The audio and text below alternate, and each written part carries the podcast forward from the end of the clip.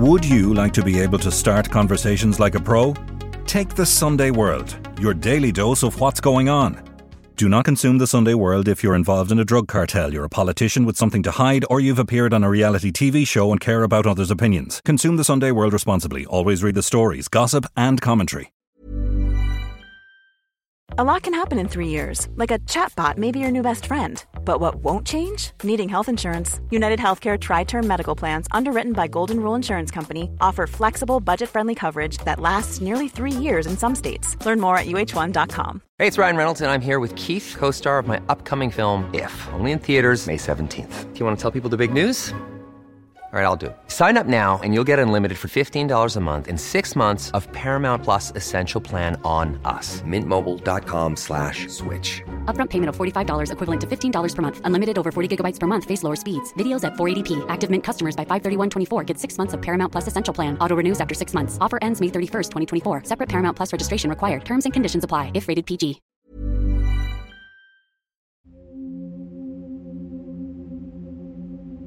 The tall, handsome Estonian with blonde hair and tanned skin walked confidently through the baggage hall in Dublin Airport.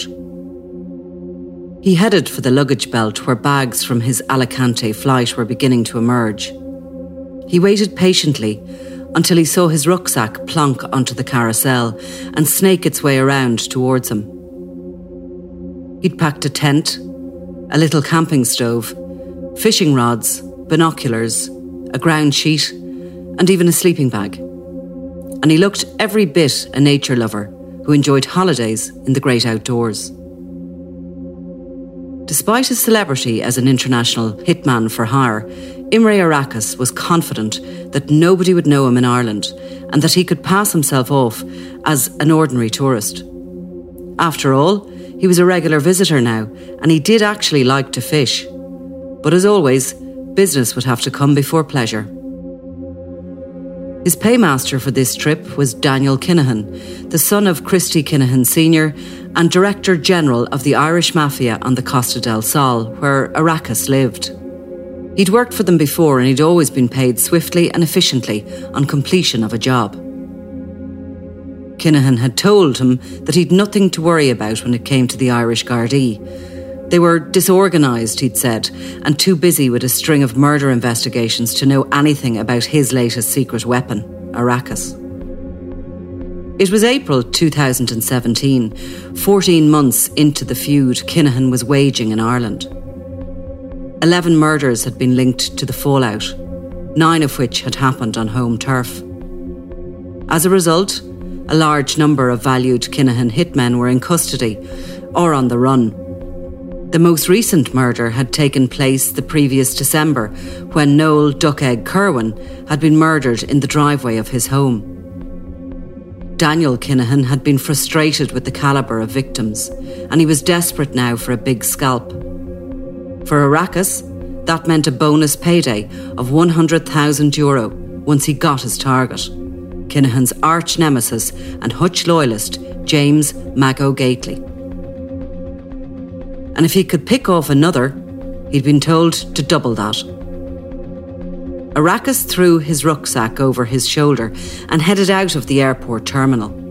He looked left and right, then he crossed the road where buses lined up to take passengers to the city centre. He boarded one and sat at the back, looking out the window as he ran over his plot to kill in his head. Just as the bus began to pull out, one last passenger hopped on. If Arakas had been more observant, he may have noticed that the thin man in casual clothes had no bag, that he was alone, hurried, and out of place. Even if he had noticed him, would he have known that this final passenger hadn't flown in from a faraway destination? Could he have guessed that this man was in fact an undercover detective. Just hours previous, officers at the Drugs and Organised Crime Bureau had received a call to let them know that Arakas was on his way. They'd scrambled to get someone in place. As the bus pulled away, the last passenger sat down and caught his breath. Then he took out his phone and typed a message. Have eyes on him, boss. We're headed towards town.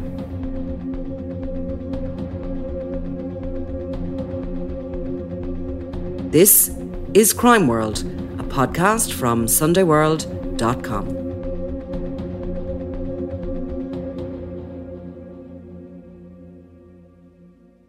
Do you remember actually the first time we heard of Imre Arakas when he was arrested and rumours floating around that an international hitman had come into Ireland with a, a tent on his back and had been lifted in an attempt to shoot James Mago Gately? It was in the middle of a mad time anyway. Yeah, it was the middle of a mad time and there was a lot of uh, kind of propaganda, I suppose, going on, on on social media it just sounded unlikely that there was this sort of international hitman, organized criminal, James Bond villain. It just it sounded sort of unlikely, but in fact, Imre Arakas's personal story is even more bizarre than anything that you could have imagined even at that point. It's even more colourful and unlikely, really. On a cold winter's night in November 2015, two years before Arakas had arrived in Dublin, the leader of a Lithuanian organised crime group was ambushed. Deimantas Bugavičius had been under surveillance for months, while a skilled hit team from neighbouring Estonia worked out where best to shoot and kill the larger than life dealer with the celebrity girlfriend. That November night, Bugavičius, nicknamed Diamond, was shot beside his mistress, the well known pop star Vita Jakutiene. The extraordinary tale played out across the Lithuanian media, appearing in both the crime columns and the celebrity gossip columns. The 28 year old Diamond was assassinated at a rental property he frequented, while the Barbie doll look-alike from the girl group New Puppets looked on in horror. The couple had just pulled in through the security gates of the private apartment complex when he was killed. After the murder, it emerged Jakutiene had been secretly recorded during her affair with Diamond, and high tech recording equipment was discovered in her BMW car and at the apartment. The pop star had gone on to have the murdered gangster's child, her third, before reuniting with her husband, the father of her other two offspring. Reports from Lithuania first suggested that Jakutiene had got out of the car at the time of the shooting. Later reports stated she was in the Mercedes when a gunman approached and pumped 10 bullets into her gangster boyfriend's body. It had even been claimed that the bullets missed her by a hair's breadth, whizzing past her perfectly groomed blonde locks. There was huge coverage of the daylight murder, largely because of Jakutiene, a huge star in the Baltics. For police, the killing was clearly a professional hit. Diamond was struck in the chest and neck and was dead within minutes. His masked assailant made a clean getaway.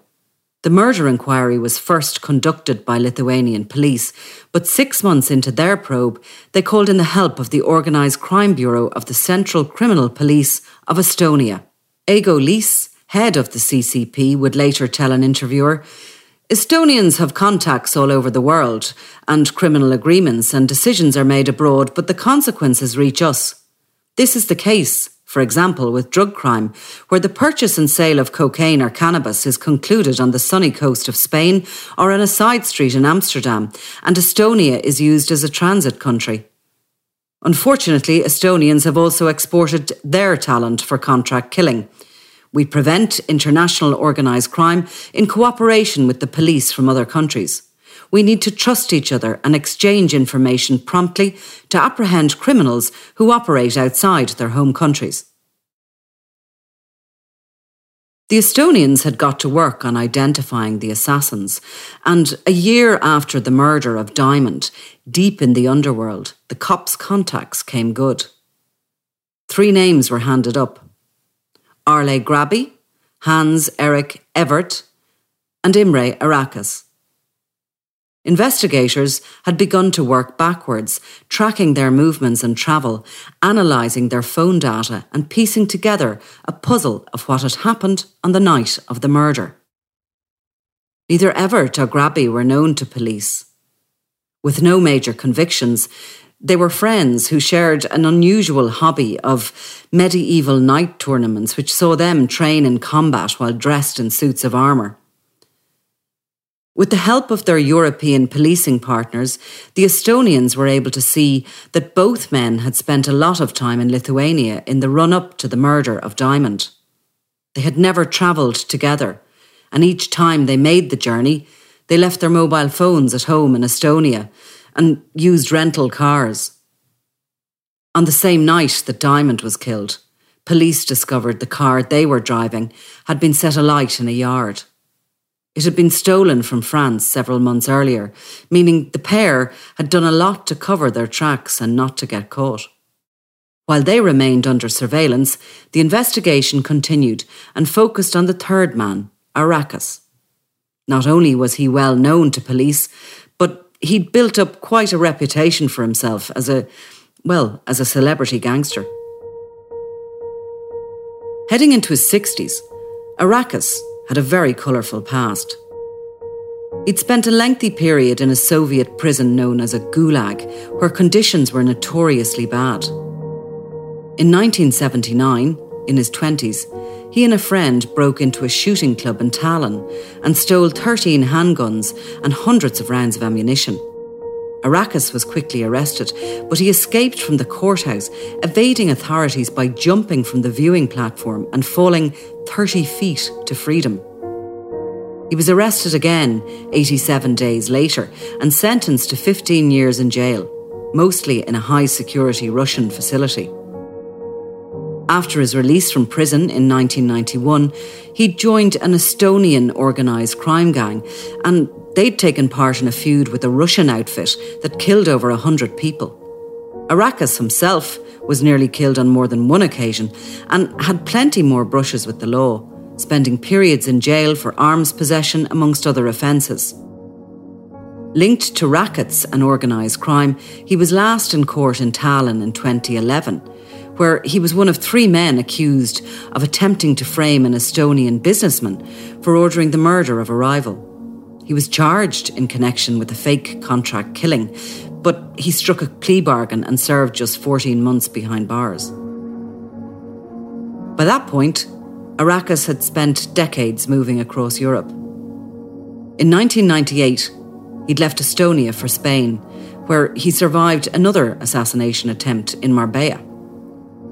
On the Costa, he was part of a large network of Eastern European criminals, and it was there he really honed his specialised skills. It was there that he became a professional hitman, who police believed had carried out murders for a variety of gangs all over the continent. His expertise lay in the way he stalked his targets. He often worked alone and liked to get up close to his victims. Arakas didn't like to make mistakes. He had pride in his work. As Estonian police tracked Arakas's movements in the aftermath of the Diamond assassination, they could see that he was visiting Ireland throughout 2016 and 2017. Hitmen have hobbies too, and Arakas was undoubtedly a fishing enthusiast.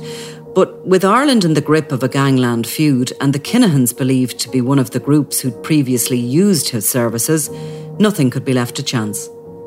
A meeting was organised with Gardaí through the Europol and Eurojust platforms to oversee any legal cooperation needed.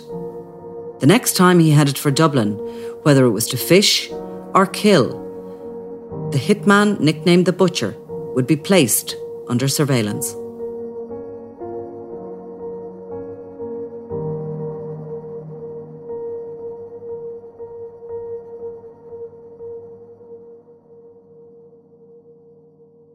Arakas spoke to nobody on the bus. The 59 year old veteran criminal was working on the promise of one of the biggest paydays he'd ever see 100,000 euro in cash for Gately, and he could double his money if he could also manage to take out Patsy Hutch, the most senior member of the Hutch family group living under a ring of steel in the North Inner City. As he considered the windfall unknown to him, a large Garda surveillance operation was in place. From their base in Dublin Castle, officers from the Drugs and Organised Crime Bureau were staying in close contact with their undercover officers as Arakas rode the bus into town, and others got in place along the route. Underestimating the Gardaí and the new wave of information sharing among European police forces was about to cost the underworld one of its most experienced assassins. In the city centre, Arakas hopped off the bus and walked up and turned right at the top of O'Connell Street. He headed towards Champions Avenue, where Patsy Hutch's home remained under Garda protection more than a year after the Regency Hotel attack had challenged the power of the Kinahan organisation in Ireland. With his rucksack on his back, he walked up and down the road, taking in the area, its proximity to the bustling O'Connell Street, and the roads merging onto it. He wandered up to Avondale House, where Gareth Hutch had been shot dead by Kinahan killers the previous May. As Arakas staked out his hunting ground, the man responsible for Hutch's murder, Jonathan Keogh, remained on the run. Keogh and another shooter had followed Hutch into the car park at the front of the complex, where they'd run up behind him and pumped four bullets into the back of his head. Arakas examined the area and looked around where they had planned their getaway. Then he turned and he wandered down towards the Sunset House, the pub where Eamon Cumberton had worn a Freddy Krueger mask when he killed barman Michael Barr. Cumberton was then in custody awaiting trial. Arakas had a good look around the scene of the murder before strolling off towards Sean McDermott Street, another area where Hutch family members and their associates live.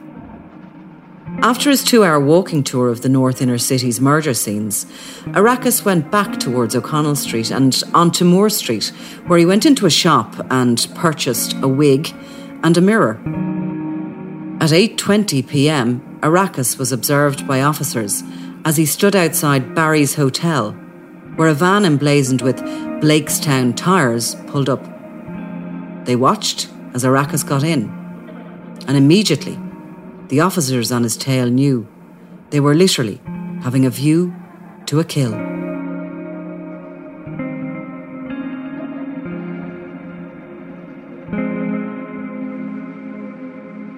Off from the Eastern European police forces wasn't random. Estonian and Lithuanian state prosecutors had signed a treaty known as Operation Grey Eye at the end of September 2016 Later, Polish colleagues joined the joint investigation team.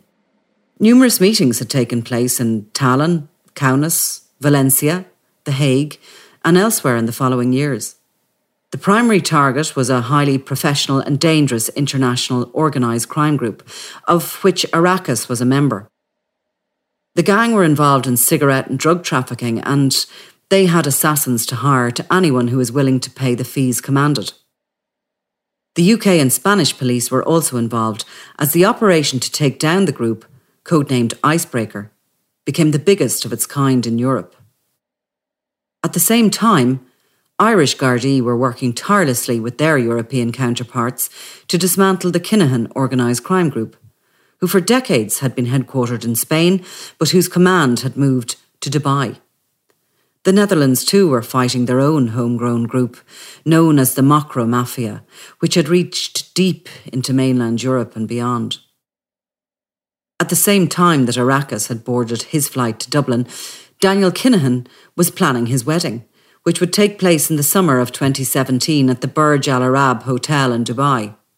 There, the United States DEA carried out a huge surveillance operation which established that the Italian mafia, the Dutch, and the Irish had joined with their Eastern European counterparts to form a super cartel.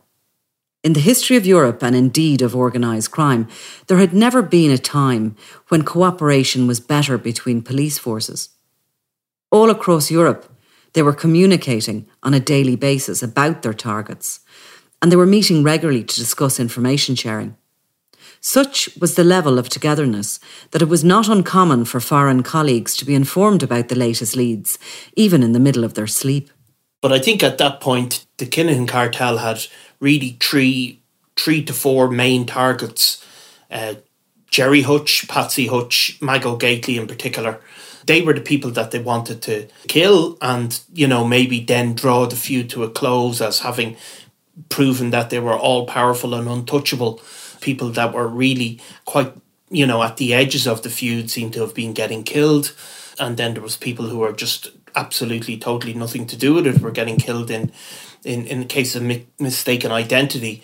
So Arakas, they obviously felt he was, you know, not on the Garda radar, but also that he would be capable of doing what they what they couldn't rely on the normal guys Dublin city centre to do. Stephen Fowler was driving the van. At 60, he was well known to Gardaí. His son Eric was listed as an associate of the Kinahan organisation. In 2012, the older Fowler had pleaded guilty to possession of cannabis worth 450,000 euro, and he'd served six years of an eight year sentence. At the Fowler home at Blakestown Cottages, Arakas had bedded down for the night, unaware that the property was being surrounded by officers. He had a big day ahead, and he wanted to be bright and fresh. The murder of James Gately in Newry, a border town 60 miles from Dublin and 30 miles from Belfast, was to be the Kinahan cartel's trophy kill in their feud with the Hutch faction. No expense would be spared. A tracker had already been placed on Gately's car, and Arakas wanted to see for himself the layout of the apartment complex where he was living, in hiding, he thought, from the Kinahan group. There were a few loose ends to tie up before Arakas finalised his plan, a few seemingly minor details that he wanted to be sure of. And he wanted a silencer so he'd get away before anyone knew what had happened. At 11:25 a.m., Arakas was up and standing beside the single bed when the doors burst open and he found himself surrounded by Gardaí. The BlackBerry phone he'd been using the day before was on the couch beside him, as well as a piece of paper with Estonian writing on it and the words James Gately in Newry scrawled in English. When the Estonian from the note was translated, it read, Eight row, second picture visible. The mirror, which had been purchased the previous day, was found in a bag, as well as a bundle of euro and sterling. The BlackBerry phone was an encrypted device which was password protected, so its contents would prove difficult to access. Controlled by an administrator, the Gardaí knew that it would be remotely wiped as soon as word got out that the plot had been busted. But one officer, Garda Sean O'Neill, quickly got out his own phone and started photographing the thread of messages still open on the Blackberry.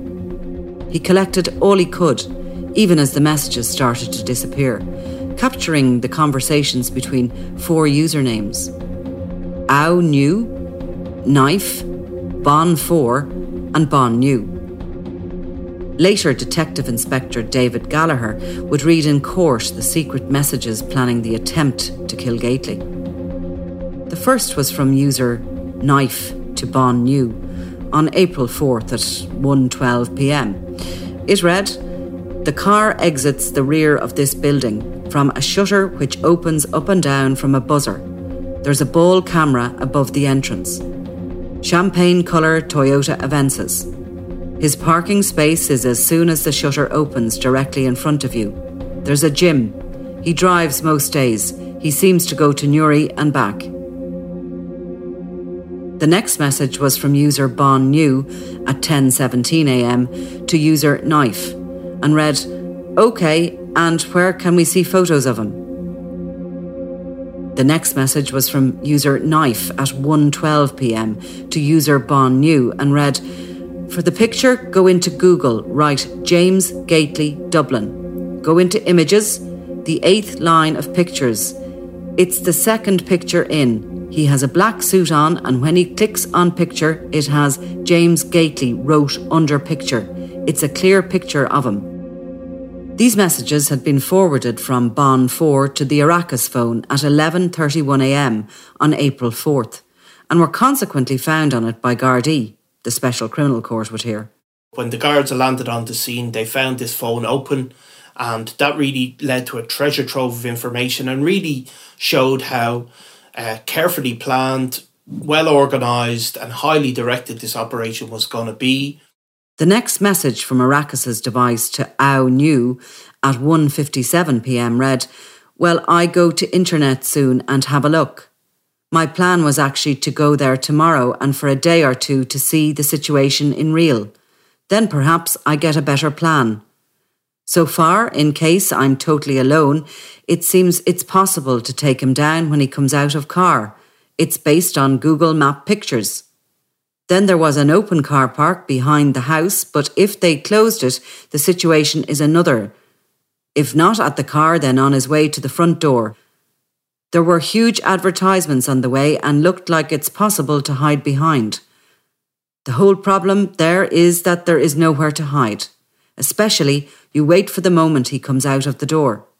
Also, silencer would be good but especially it is good if the dog is really accurate because if the picture in Google is the same that in real life, it could be just one shot to the head from the distance and that's it. Also, there is a trick that won't allow him to close the front door behind him and I could follow him to the corridor, but it only works when the door frame is metallic. But by the picture, it looks plastic, but I see there what I can do. Best regards. The final message from Bon 4 to Arakas's device at 12.05 pm read, We have a tracker on his car, so my idea is when he goes out to car, we know he's coming back. We track him live when he's heading back to his apartment. When he's 10 minutes away, he get in position and he parks in the same space always, so then you have him. Detective Inspector Gallagher would tell the court that the time was based on the time zone of the particular user. He said information on the handwritten note found tallied with the evidence. On the back of the page were 15 digit code numbers written alongside the usernames, which would have been the codes needed to enter the phone. Arakas's fingerprint was found on the page. Assistance from the PSNI in the investigation would confirm that Gately was residing at the apartment block detailed in the messages. A tracking device was later found under his car, the champagne coloured Toyota Avensis. It had been placed there on March 30th, 2017. CCTV footage showed that the occupants of a blue Peugeot van, later identified as members of the Kinahan organisation, were responsible for placing it on Gately's car after they had taken the ferry from Birmingham to Ireland on March 28th, 2017. More than anything, the, the, the story shows how by at that stage um, the Kinahan cartel had really become a, an international gang. That the preceding maybe 20 years, um, although they controlled the drugs trade in Ireland with an absolute iron grip, really the bulk of their of their their their business was uh, as part of an international cartel, really based in Europe, and being at the top of that cartel, they really had drawn these very very close ties with with Eastern European gangs, with um, obviously the the drug trafficking operations in Holland, um, the the Morocco mafia. Arakas fit in as part of that, as part of an Eastern uh, European gang that were also based in Marbella. All these people had congregated to to Marbella, and Arakas had been acting as muscle for that gang in Marbella and had been obviously travelling around Europe picking off targets that were that hits were put on them by these by these drugs gangs. With Arakas safely in custody in Ireland, senior officers from the Gardaí shared their news with their Lithuanian and Estonian counterparts, whose information had proved vital in saving Gately's life. As he awaited trial, Lithuania told the Irish government that they wanted Arakas for a murder once the justice system in Ireland was finished with him. Less than a year after his arrest, the High Court endorsed a European arrest warrant and agreed that he would be transferred to the Baltic state once dealt with in Ireland. Charged with conspiracy to murder Gately, Arakas gave a bizarre interview to a newspaper in his native Estonia conducted in a series of letters from jail.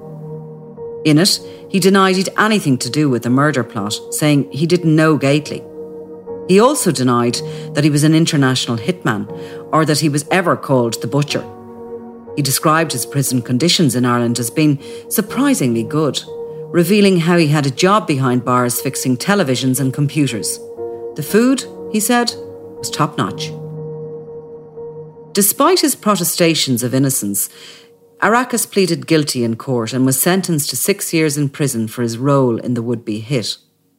In court, his lawyer, Michael Bowman, said his client had been penalised harshly for the offences he'd committed in Estonia and had got himself involved in a separatist movement to cast off Russian oppression. The court heard Arakas's health had suffered in Ireland and that he'd had a stroke episode in prison and had to be fitted with a device to monitor his heart. Judges at the Special Criminal Court were told that a significant five figure sum of money was to be paid to Arakas for the hit, but that he also owed a debt which was considerably larger than the amount he was going to be paid. That would have to be set against the figure.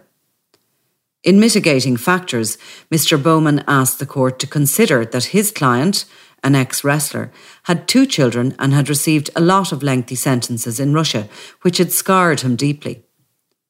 Another factor in mitigation, Mr. Bowman said, was Arakas's guilty plea and the fact he had acknowledged his role during Garda interviews. Mr. Bowman submitted to the court that his client had found his period in custody difficult because his health was failing and because he was a foreign national. The Defence Counsel said a governor's report from Portlaoise Prison stated that Arakas was a model prisoner and was serving his sentence in a segregation block. He was not at the apex of the organisation and had no act or part in the operational part of it, concluded Mr. Bowman, adding that his client was willing to leave Ireland as soon as he was released from custody. The hulking figure of the six foot something Estonian with long silver hair and piercing blue eyes was always a sight to behold during his appearances in Irish courtrooms.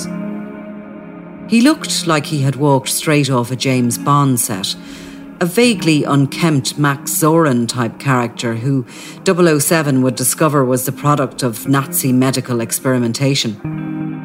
His nickname, the Butcher, only added to his air of menace. A survivor of the Cold War and of the notorious gulags, an international hitman who'd washed up on our shores, he was like a character dreamed up in a work of fiction.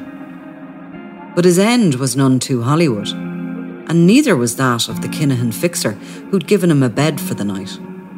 Eighteen months after he was nabbed in Eric Fowler's home, the drug dealer was assassinated in a murder suspected of being sanctioned by the Kinahan mob who were embarrassed by the Arakas arrest and determined to save face on the international scene.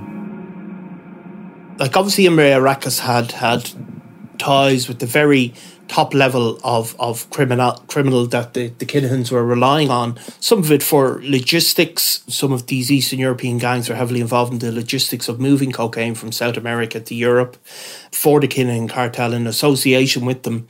Imre Arakas was part of their inner circle and for him to end up getting caught red handed, really, and quite simply, I know it wasn't simple, but to Daniel Kinahan in particular, it is believed that caused him a great level of embarrassment.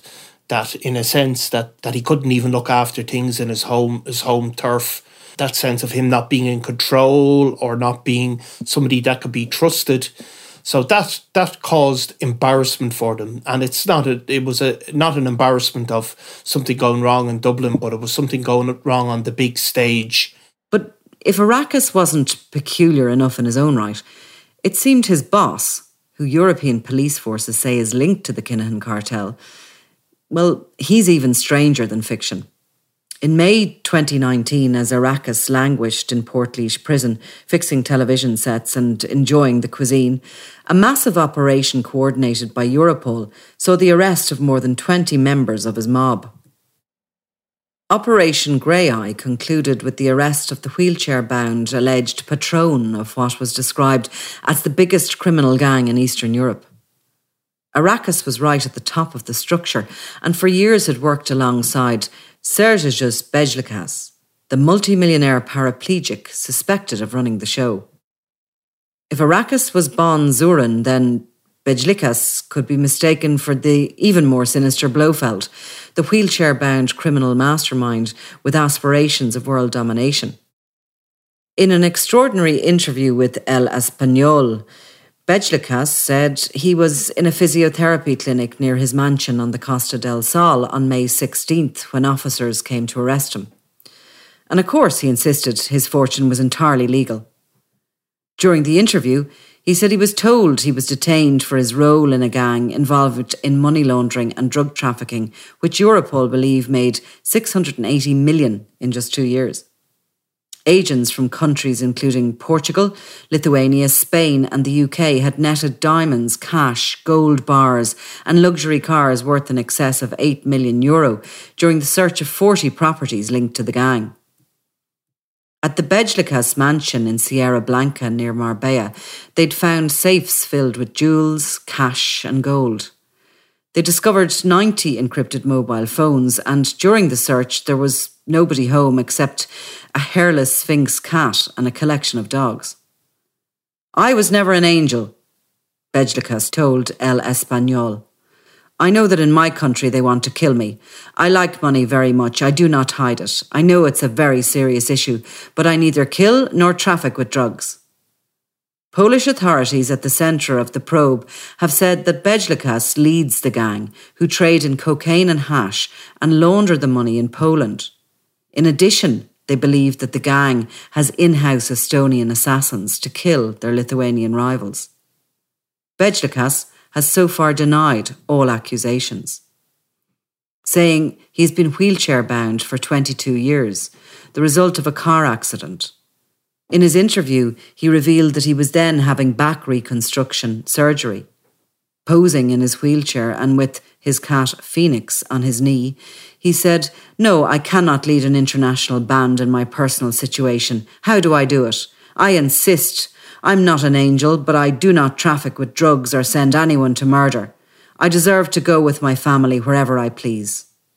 He said years of hard work had afforded him his 4 million euro Spanish property and the other trappings of wealth. Work, yes, years of effort, he said.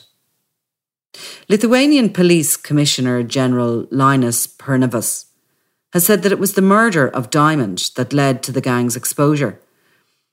The individuals are suspected of having organised and carried out the aforementioned murder and also of having possession of firearms and narcotic substances, having organised the smuggling of arms and narcotic substances, and also of money laundering, he said. In June of 2022, Arakas gave evidence via video link from Portlaoise prison to the Diamond murder trial, where the two Estonians, Grabi and Evert, were found guilty, along with the Lithuanian man Ricardas Baka, who was found to have assisted them. Still fighting extradition for his own pre trial investigation, he sported a mullet hairdo, and it looked like prison was taking its toll as he spoke to the court. According to evidence presented in the case, Arakas had travelled to the city of Kaunas along with the Estonians and stayed in an apartment rented by Baika, a former boxer. Police said they'd found Arakas's fingerprints and DNA during a search of the apartment, but he said he couldn't explain how they got there. The court also heard that police found a number of items during a search of Arakas's daughter's home in Tallinn, including masks, camouflage noses, bulletproof vests, camouflage clothes, a rifle searchlight, and a map of Lithuania. When questioned about this via video link, Arakas replied, Lithuanian policemen were very strict. They took a map of Lithuania, things I had for more than 20 years, my son's shoes. I don't know who was there. I was in Spain at that time.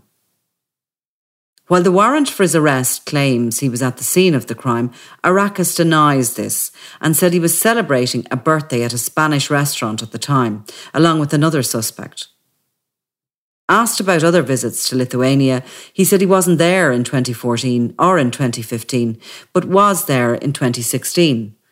But it has nothing to do with Diamond or criminal activity, he said from his cell. I'm not a criminal. The trial heard a tracking device had been purchased and placed on Diamond's Mercedes Benz car, while a Renault Megane vehicle, which had been stolen in France, was used by the killers to make their way to the killing. Chemicals used to destroy evidence were purchased in Spain, and two 9mm handguns used in the killing were brought to Lithuania by shuttle bus in the backpack of a person who was unaware of the planned crime.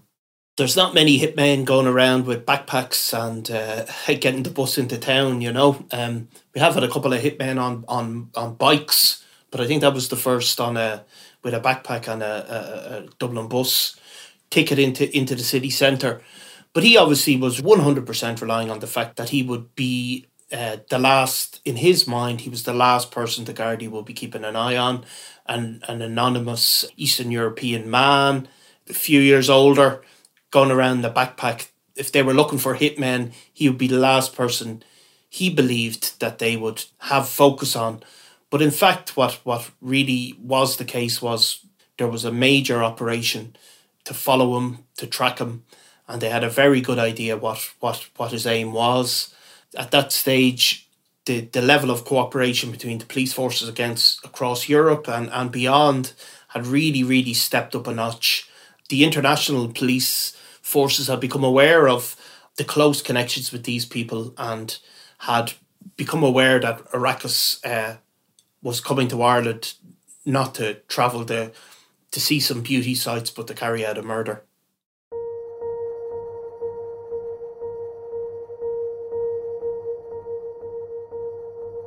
Arakas continues to serve out his six year sentence in Portlaoise prison. He's currently fighting attempts to extradite him to Lithuania, where he would face charges related to the murder of Diamond. The case is before the High Court in Dublin and will be heard in the coming weeks.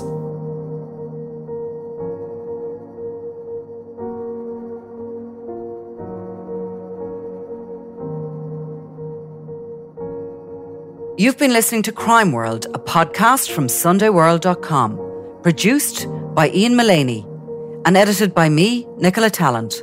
If you like the podcast and love true crime, why not download the free SundayWorld.com app for lots more stories from Ireland and across the globe.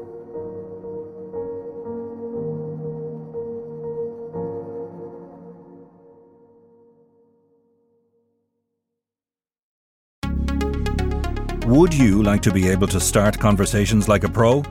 Take the Sunday World your daily dose of what's going on. Do not consume the Sunday World if you're involved in a drug cartel, you're a politician with something to hide, or you've appeared on a reality TV show and care about others' opinions. Consume the Sunday World responsibly. Always read the stories, gossip, and commentary.